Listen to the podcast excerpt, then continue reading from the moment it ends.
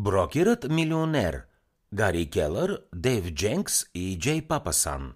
Резюме на книгата. Каква е основната тема на книгата? Авторите на книгата Брокерът милионер интервюират топ брокери на недвижими имоти и заедно с собствения си опит предлагат стратегия, която дори начинаещите в тази професия могат да използват, за да постигнат успех и високи печалби.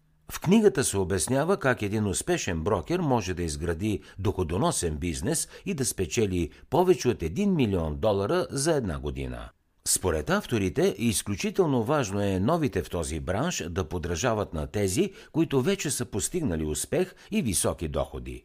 Това помага на брокерите да избегнат големите и фатални грешки. Човек, който действа импулсивно, а не планира внимателно работата си, вероятно никога няма да развие пълния си потенциал. Успешните брокери се фокусират върху доказани методи на работа, инвестират в личностно развитие и търсят начини да увеличат максимално своята ефективност.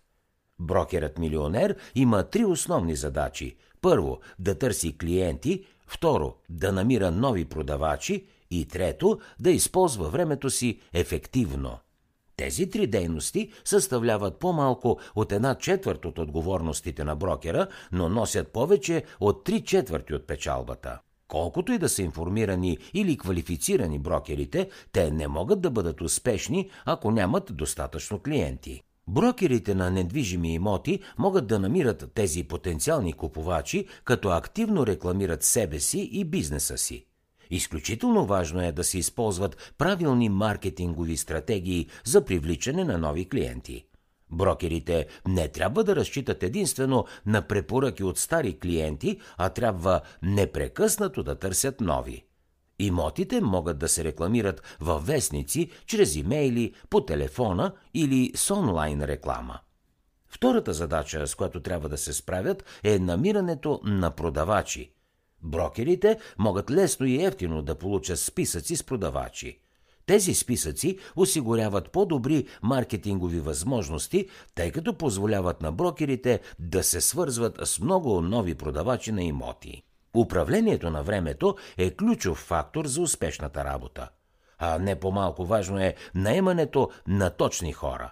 Подходящият човешки ресурс помага на брокерите да използват ефективно времето си, като им позволява също да делегират задачи.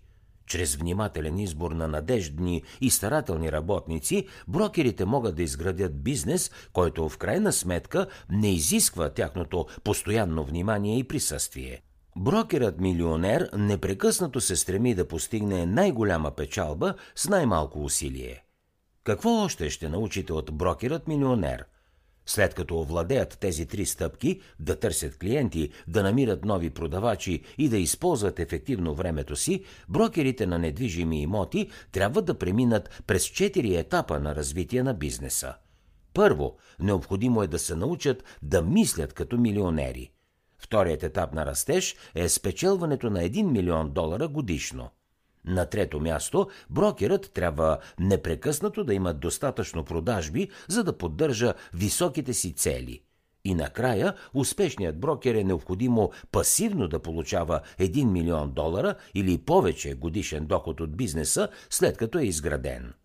Всеки човек, независимо от неговия опит, може да стане брокер-милионер, ако е готов да се заеме с доказани методи и техники, използвани от вече успешните брокери.